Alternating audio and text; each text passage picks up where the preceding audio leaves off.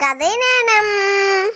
நன்மை செய்தவருக்கு தீமை நினைக்கக்கூடாது ஒரு கடற்கரை கிராமத்துல மீனவர் ஒருத்தர் வாழ்ந்துட்டு வந்தாராம் வயதான காரணத்தால வலுவிழுந்த அவரால கடலுக்கு போய் மீன் பிடிக்க முடியலையா? கடற்கரையோரத்திலேயே நாளெல்லாம் தவம் கடந்து கிடைச்ச மீனை சந்தையில வித்து ரொம்ப சிரமத்தோட வாழ்ந்துட்டு வந்தாராம். ஒரு நாள் அவர் அந்த மாதிரி கடற்கரையோரத்துல வெயில்ல நாளெல்லாம் காஞ்சி நின்றுட்டு இருந்தபோது அழகான பெரிய வெள்ளை நிற பறவை ஒன்று வந்துதான். அது வெள்ளியால் ஆன தன்னோட சிறகுகளை ரெக்கைய அடிச்சுட்டு இருந்துதான் பார்க்கறதுக்கு ரொம்ப கம்பீர தோற்றத்தோட அது காட்சியளிச்சுதான். இதுதான் தேவலோக பறவையான காஹா. அது பேர் காக்கா கிடையாது காஹா. இந்த காஹா தாத்தாவை பார்த்து ஏன் தாத்தா இந்த வெயில்ல ஏன் இப்படி காஞ்சின்னு இருக்கீங்க உங்களுக்கு உதவி பண்றதுக்கு வீட்டில் யாருமே இல்லையா? அப்படின்னு கேட்டுதான். எனக்கு யாருமே கிடையாது அப்படின்னு சொன்னாரா அந்த மீனவர். இந்த வயதான காலத்துல நீங்க இவ்வளோ வேலை செய்யக்கூடாது. இனிமே நான் தினமும் உங்களுக்கு ஒரு மீன் கொண்டு வந்து தரேன். அதை வச்சு பழச்சிக்கோங்க அப்படின்னு கனிவோட சொல்லிட்டு அங்கேருந்து பறந்து போச்சான்.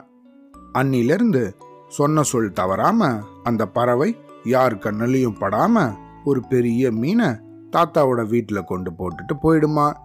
அந்த பறவை வந்து போகிறது தாத்தாவுக்கு மட்டும்தான் தெரியுமா. அந்த பறவை கொண்டு போடுற மீனுக்கு சந்தையில் மிகுந்த கிராக்கி இருந்ததால் அந்த மீனவர் அதை நல்ல விலைக்கு விற்று அதிக பணம் சம்பாதிக்க ஆரம்பிச்சாராம். வசதியாக வாழ ஆரம்பிச்சாராம். சுற்றிலும் அழகிய தோட்டத்தோட கூடிய ஒரு பெரிய வீட்டையும் கட்டிண்டாராம்.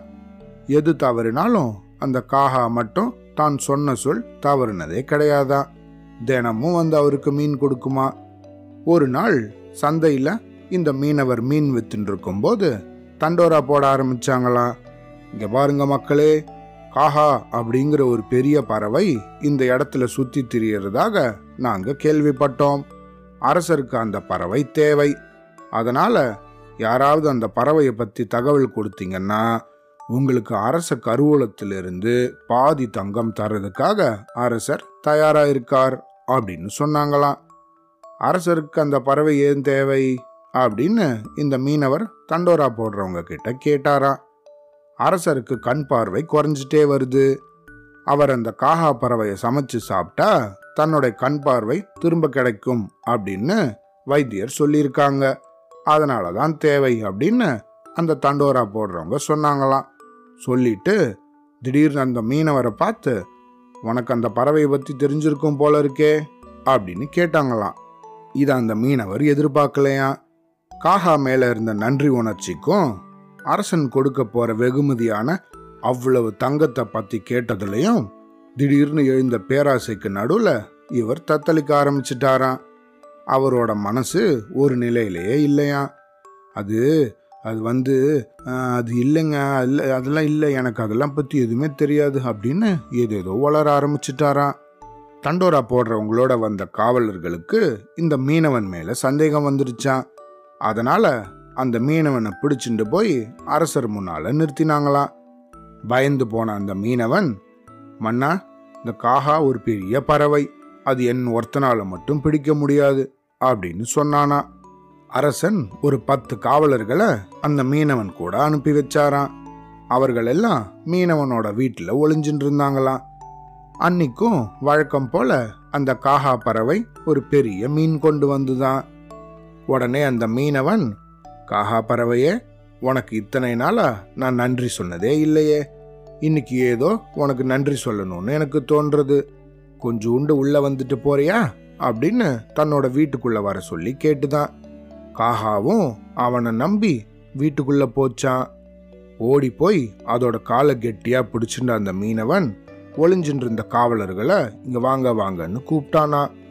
காவலர்கள் அங்க வரதுக்குள்ள சுதாரிச்சுண்ட அந்த காகா காலை கட்டின்னு இருந்த மீனவன் கூட சேர்ந்து தன் வீட்டு கூரையையும் பிச்சுண்டு உயர பறக்க ஆரம்பிச்சிடுச்சான். தன்னுடைய நீண்ட சிறகுகளால வேகமா அடிச்சுண்டு உயரத்துக்கு பறந்துடுச்சான். கீழே விழுந்தா செதறிடுவோன்னு பயந்த மீனவனால கையை அதுலேருந்து எடுக்கக்கூட முடியலையா? அங்கிருந்து கிளம்பி கடலுக்கு மேல ரொம்ப தூரம் பறந்து போச்சான். அதுக்கு மேலேயும் தாக்கு பிடிக்க முடியாம அந்த மீனவன் தன்னோட கைகளை தவற விட்டு கடல்ல விழுந்துட்டானா.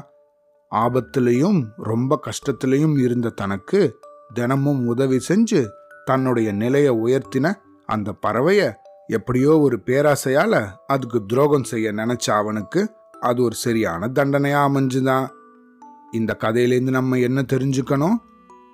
நமக்கு உதவி செஞ்சவங்கள எப்பையும் நம்ம மறக்க கூடாது. உப்பிட்டவர்களை உள்ளளவும் நினைக்க வேண்டும். சரியா? அவ்வளோதான்